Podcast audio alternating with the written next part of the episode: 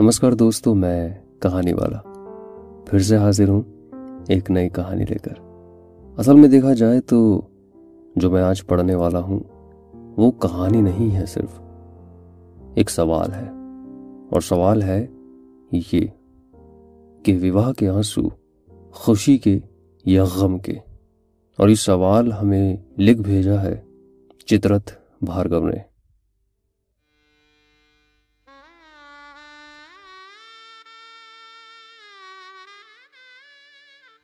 شاید وہ اتسو کا ہی ماحول تھا۔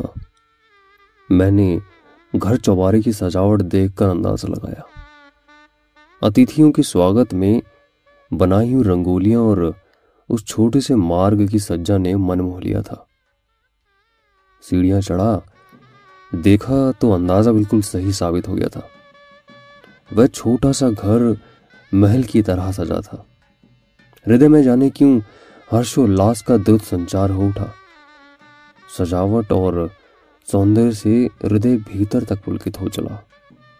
لڑکی کے پتا کی محنت کی خوشبو سے گھر آنگن مہک رہا تھا مانو نہ جانے کیوں قدموں میں گتی سی آ گئی۔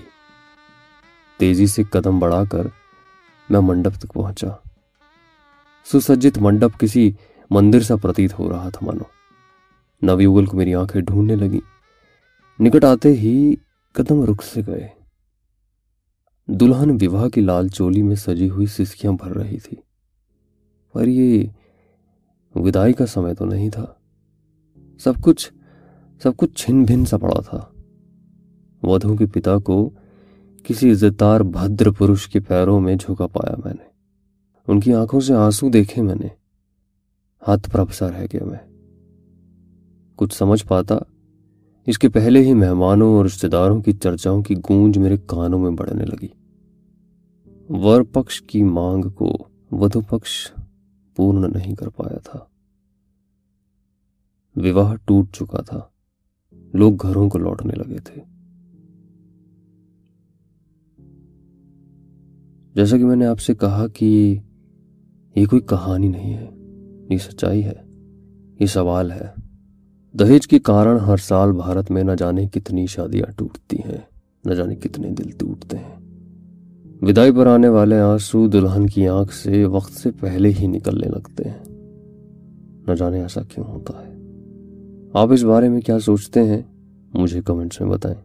اور اگر آپ کے پاس بھی کوئی ایسی کہانی ہے، سجھاؤ ہے، جو آپ کو لگتا ہے کہ لوگوں تک پہنچنے چاہیے، یا آپ کی کہانی آپ کو لگتا ہے کہ سماج میں بدلاؤ لا سکتی ہے، تو آپ مجھے لکھ بھیجیے۔ میل آئی ڈی ڈسکرپشن میں دیا گیا ہے۔ مجھے آپ کی کہانی کا انتظار رہے گا۔ اگلے ہفتے پھر سے ملاقات کروں گا۔ تب تک کے لیے اجازت۔